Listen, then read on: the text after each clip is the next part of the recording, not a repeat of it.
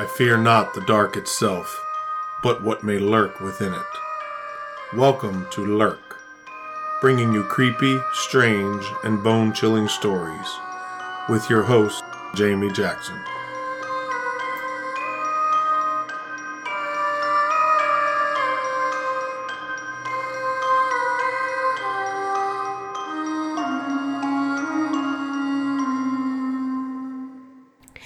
Welcome to this week's episode. I want to start off by apologizing that I did not have an episode out last week.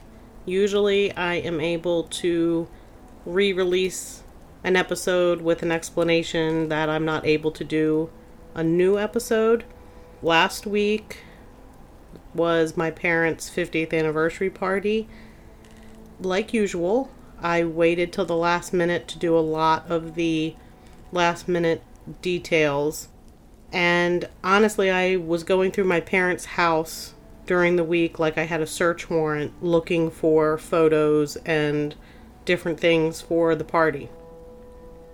So that went off without a hitch. This week, I am at work during the day. I come home for about an hour, change, grab something to eat. Then I have to go over to scout camp from 5 o'clock until 9 o'clock in the evening. Then I come home and I'm exhausted.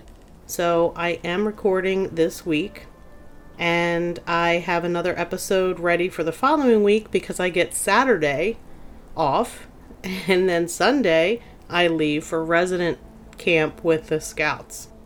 So, needless to say, I'm exhausted before next week has even started but I will have an episode this week, obviously, because you're listening to it, and I am recording for the following week, so there will be episodes.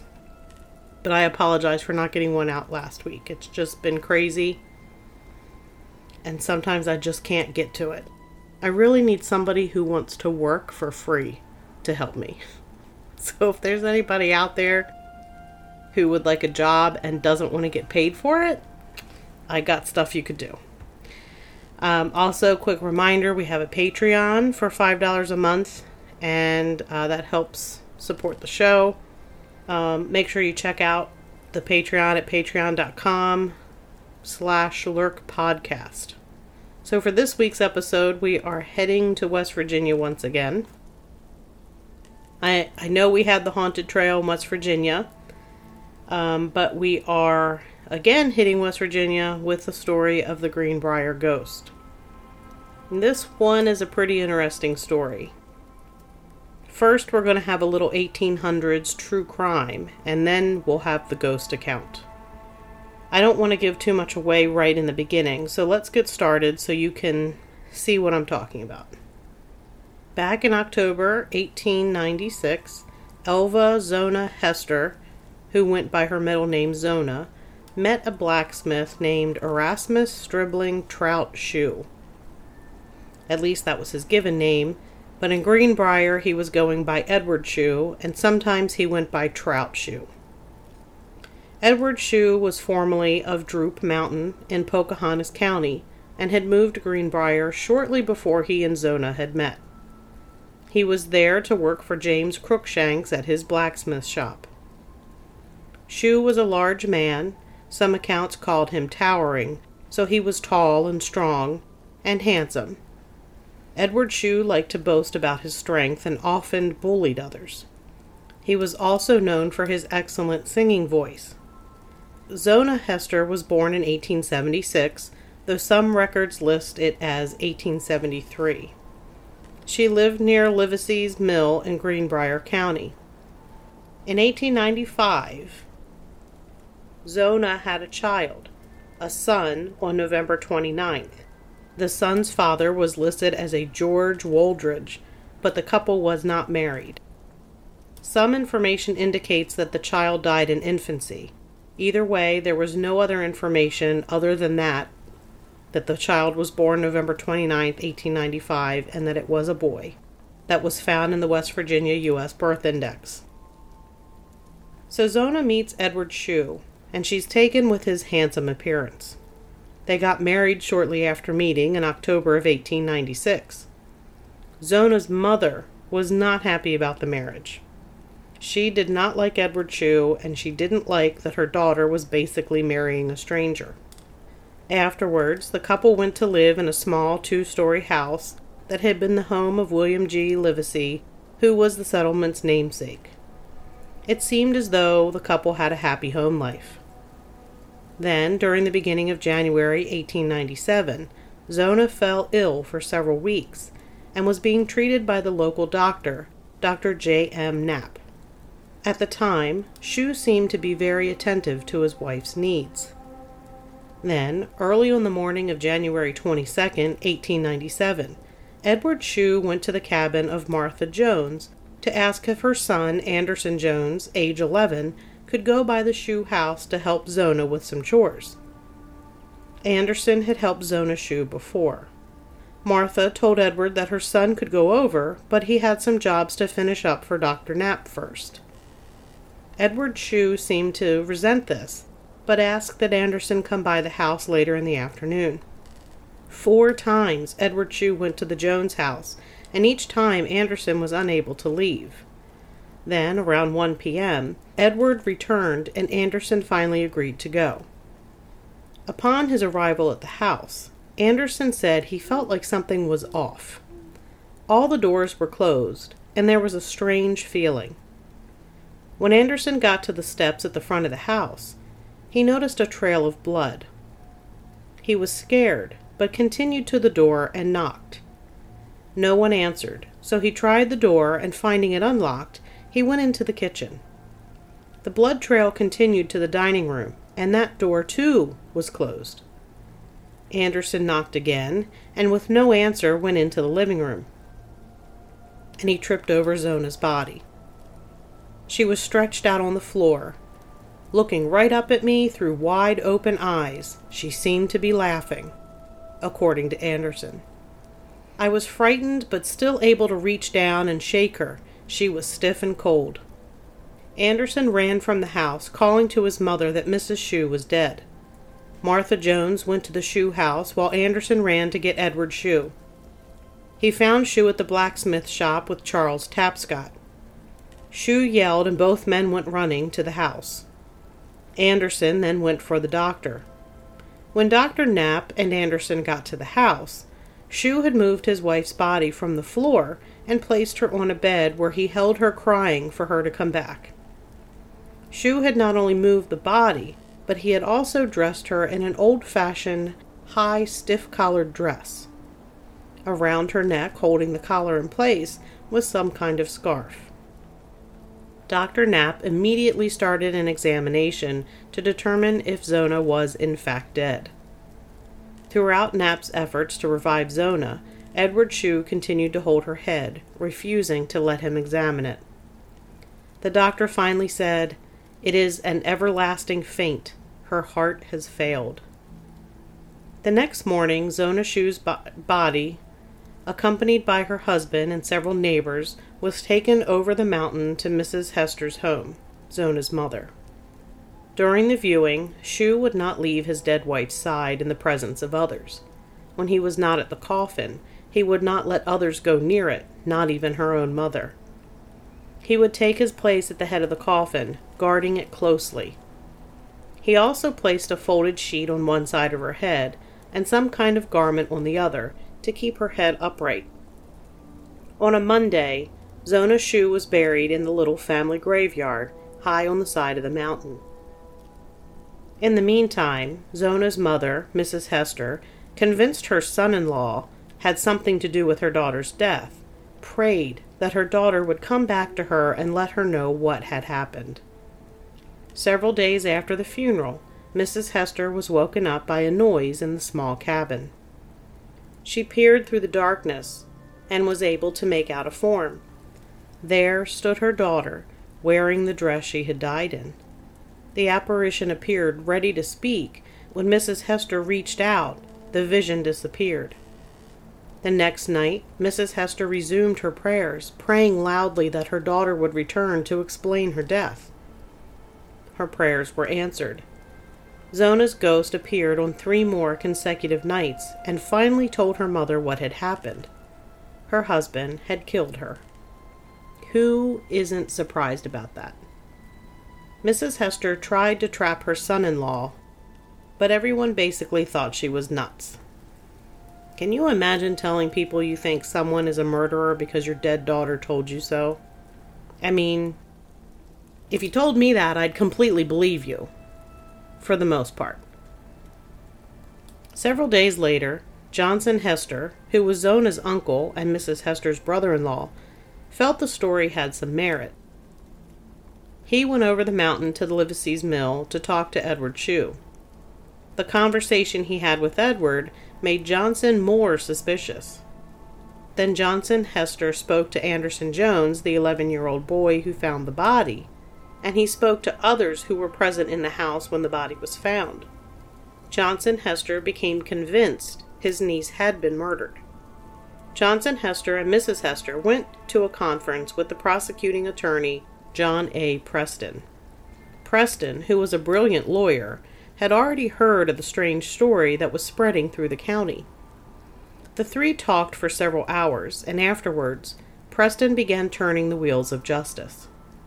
First, Preston interviewed Dr. Knapp, who admitted his finding of heart failure as cause of death might be wrong. Though Zona had been sick, her death had given him cause for suspicion. Both Preston and Dr. Knapp agreed an autopsy was needed to prove foul play or to relieve Mrs. Hester's heart. Edward Shue was informed of the plans for exhumation and autopsy, and he was ordered to accompany them over the mountain to his wife's grave. Martha Jones and young Anderson were also asked to go along. Edward Shue protested against it, he kept muttering, I don't know what in the name of God they're taking her up for. They're not going to find anything. He was, of course, wrong, because why else would I be telling you about this? When they got to the graveyard, several neighbors dug up Zona Shue's body. Such a thing had never really been heard of there, so it took arguments and threats of arrest to get the coffin unearthed and raised and carried up the road to a schoolhouse. Edward Shue was taken into the schoolhouse too, and forced to remain in the room during the autopsy. Dr. Knapp first looked for signs of poison, but found no trace. He continued to look the body over for three days and nights. Edward Shue was visibly nervous, but maintained his innocence as he sat on a box whittling. Anderson Jones was there as well. On day three, just as Dr. Knapp was about to give up, he made a startling discovery. Anderson recounted what happened. Dr. Knapp was working around Mrs. Shue's head. I could see Mr. Shue getting more nervous. His whittling was not so good. Preston and Dr. Knapp conversed for a few minutes. Then Preston said, Well, Shue, we have found your wife's neck to be broken. Edward Shue's head dropped. Zona Hester Shue was buried once more, and Edward Shue was placed under arrest. Arriving at his house the next day, Edward Shue was in brighter spirits. He cooked breakfast for the sheriff's men, then announced he was ready to go to jail. He had a history, and basically Zona's mother was right not to like him or to be happy with her daughter's marriage. And, ladies and gentlemen, if somebody has a strong gut feeling about somebody, pay attention to it. Really. Zona was actually Edward Shue's third wife. Wife number one was Allie Catlett. Edward beat her so badly one time that a group of vigilantes dragged him out of bed one winter night and dunked him in a watering hole. His wife ran to her father's home, and Allie divorced him when he was sent to the West Virginia State Penitentiary in Moundsville for a two year sentence for stealing a horse. Then in 1894, he married Lucy Tritt, his second wife. There were some stories that said Lucy was very young, like the age of 15 when she married Shue, but the information I was able to find on Ancestry.com listed her birth year as 1871, making her 23 and of legal marrying age. Either way, her marriage to Shue was short. She died suddenly only eight months after getting married. She allegedly died either from falling or getting hit with a rock in the head. I also saw that she was possibly hit with falling bricks. Whatever the cause, she died suddenly and without any investigation. That's when Edward moved to Livesey's mill and met Zona. So, as you can see, Edward was really not a great guy. Remember, I mentioned that he liked to bully people. Edward spent several months in the county jail while Preston spent time gathering more evidence. On June 30th, the trial began. It was well attended. Preston told the jury the case was totally circumstantial and stressed that the dream testimony to be presented would prove beyond a shadow of a doubt to be authentic and said that he could prove it. Dr. Knapp was the first witness and talked about the autopsy and the broken neck cause of death. Knapp pointed out that the break was of such a nature Mrs. Shue could not have done it in a suicide attempt. He said he made the initial heart fa- failure diagnosis only after Shue refused to lo- relinquish her head, requesting he not examine it. Anderson Jones testified about Edward Shue's efforts to get him to go to the house to see if Zona needed anything. Others testified that Shue was the only person seen at the house that morning, and that he dressed her in the stiff necked dress with the scarf tied under her chin, and how her head flopped loosely at the neck when not supported. Shue was also said to have failed to show the proper appreciation of the loss. Another witness said that Shue had declared he would come back from the autopsy under arrest. Finally, Zona's mother took the stand. It was the first time in American courts that there would be testimony from a ghost. Mrs. Hester talked about being unsatisfied about the cause of death and that she prayed for Zona to return from the grave to solve the mystery. She told of the four separate visits and how her daughter's ghost described her own death at the hands of her husband. In the Greenbrier Independent, they wrote, The following very remarkable testimony was given by Mrs. Hester on the pending trial of E. S. Shue for the murder of his wife, her daughter, and led to the inquest and post mortem examination, which resulted in Shue's arrest and trial. It was brought out by counsel, by counsel for the accused. Question. I have heard that you had some dream or vision which led to this post mortem examination. Answer. They saw enough themselves without me telling them. It was no dream. She came back and told me that he was mad, that she didn't have no meat cooked for supper. But she said she had plenty, and said that she had butter and apple butter, apples, and named over two or three kinds of jellies, pears and cherries, and raspberry jelly. And she says I had plenty. And she says, Don't you think that he was mad and just took down all my nice things and packed them away and just ruined them? And she told me where I could look down back of Aunt Martha Jones's in the meadow, in a rocky place, that I could look in a cellar behind some loose plank and see, it was a lo- it was a square log house, and it was hewed up to the square. And he said for me to look right at the right hand side of the door as you go in, and at the right hand corner as you go in. Well, I saw the place just exactly as she told me, and I saw blood right there where she told me. And she told me something about that meat every night she came, just as she did the first night. She came four times and four nights, but the second night she told me that her neck was squeezed off at the first joint, and it was just as she had told me. Question. Now, Mrs. Hester, this sad affair was very particularly impressed upon your mind, and there was not a moment during your waking hours that you did not dwell upon it. Answer. No, sir, there is not yet either. And was this not a dream founded upon your distressed condition of mind? No, sir. It was no dream, for I was as wide awake as I ever was. Then, if not a dream or dreams, what do you call it? I prayed to the Lord that she might come back and tell me what had happened, and I prayed that she might come herself and tell on him. Do you think that you actually saw her in flesh and blood? Yes, sir, I do. I told them the very dress that she was killed in, and when she went to leave me, she turned her head completely around and looked at me like she wanted me to know all about it. And the very next time she came back to me, she told me all about it. The first time she came, she seemed that she did not want to tell me as much about it as she did afterwards. The last night she was there, she told me that she did everything she could do, and I am satisfied that she did do all that, too. Now, Mrs. Hester, don't you know that these visions, as you term them or describe them, were nothing more or less than four dreams founded upon your distress? No, I don't know it. The Lord sent her to me to tell it. I was the only friend that she knew she could tell and put any confidence in. I was the nearest one to her. He gave me a ring that he pretended she wanted me to have, but I don't know what dead woman he might have taken it off of. I wanted her own ring, and he would not let me have it. Mrs. Hester, are you positively sure that these are not four dreams? Yes, sir, it was not a dream. I don't dream when I am wide awake, to be sure, and I know I saw her right there with me. Are you not considerably superstitious? No, sir, I'm not. I was never that way before, and am not now.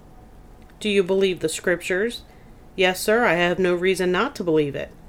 And do you believe the Scriptures contain the words of God and His Son? Yes, sir, I do. Don't you believe it?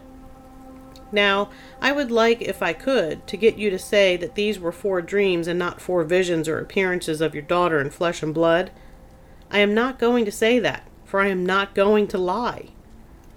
Then you insist that she actually appeared in flesh and blood to you upon four different occasions. Yes, sir. Did she not have any other conversations with you other than upon the matter of her death? Yes, yes, sir, some other little things some things I have forgotten, just a few words. I just wanted the particulars about her death, and I got them. When she came, did you touch her? Yes, sir. I got up on my elbows and reached out a little further, as I wanted to see if people came in their coffins, and I sat up and leaned on my elbow, and there was a light in the house. It was not a lamplight. I wanted to see if there was a coffin, but there was not. She was just like she was when she left this world. It was just after I went to bed and I wanted her to come and talk to me, and she did. This was before the inquest, and I told my neighbors. They said she was exactly as I told them she was. Had you ever seen the premises where your daughter lived? No, sir, I had not, but I found them just exactly as she told me it was, and I never laid eyes on that house until since her death. She told me this before I knew anything of the buildings at all. How long was it after this when you had these interviews with your daughter until you did see the buildings? It was a month or more after the ex- examination. It has been a little over a month since I saw her. Then the re cross examination. You said your daughter told you that down by the fence in a rocky place you would find some things. She said for me to look there. She didn't say I would find some things, but for me to look there. Did you did she tell you what to look for? No, she did not. I was so glad to see her, I forgot to ask her. Have you ever examined that place since? Yes, sir. We looked at the fence a little, but didn't find anything. Then Edward Shue was on the stand all Tuesday afternoon. He was given free rein and talked at great length, was very minute and particular in describing unimportant incidents, denied pretty much everything said by other witnesses, said the prosecution was all spite work, entered a positive denial of the charge against him, vehemently protested his innocence, calling God to witness, admitted that he was admitted that he had served a term in the pen, declared that he dearly loved his wife, and appealed to the jury to look into his face and then say if he was guilty.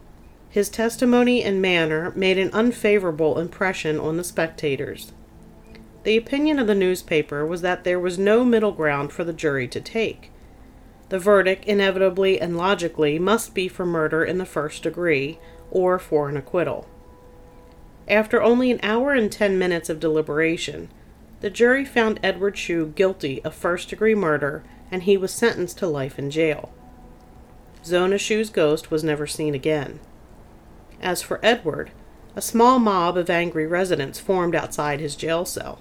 They were livid that he would serve life in prison and not be hanged. Resident George Harrah learned of the mob's intent to lynch Edward and ran for the sheriff. But the mob captured Harrah and the sheriff at gunpoint. The sheriff was able to defuse the mob, but Edward had been close to suffering the same fate as his wife a broken neck. And it was a shame it didn't happen, in my opinion. Edward was sent to Moundsville, where he died eight years later. This case is still the only case in America where a ghost helped convict its murderer. If you're interested in stories of haunted Moundsville Penitentiary, check out episode 4 where we covered that in an episode. Personally, I think Edward Shue was a narcissist. If you're not familiar with narcissists, look them up. Look up narcissistic personality disorder. You will be amazed. You probably know one. If you do, I'm sorry. That's going to do it for this episode. Remember, you can find Lurk on Apple Podcasts or wherever it is that you find your other favorite podcast. If you have a minute and you like what you hear, please consider giving us a five star review and tell your friends. And until next time, keep lurking.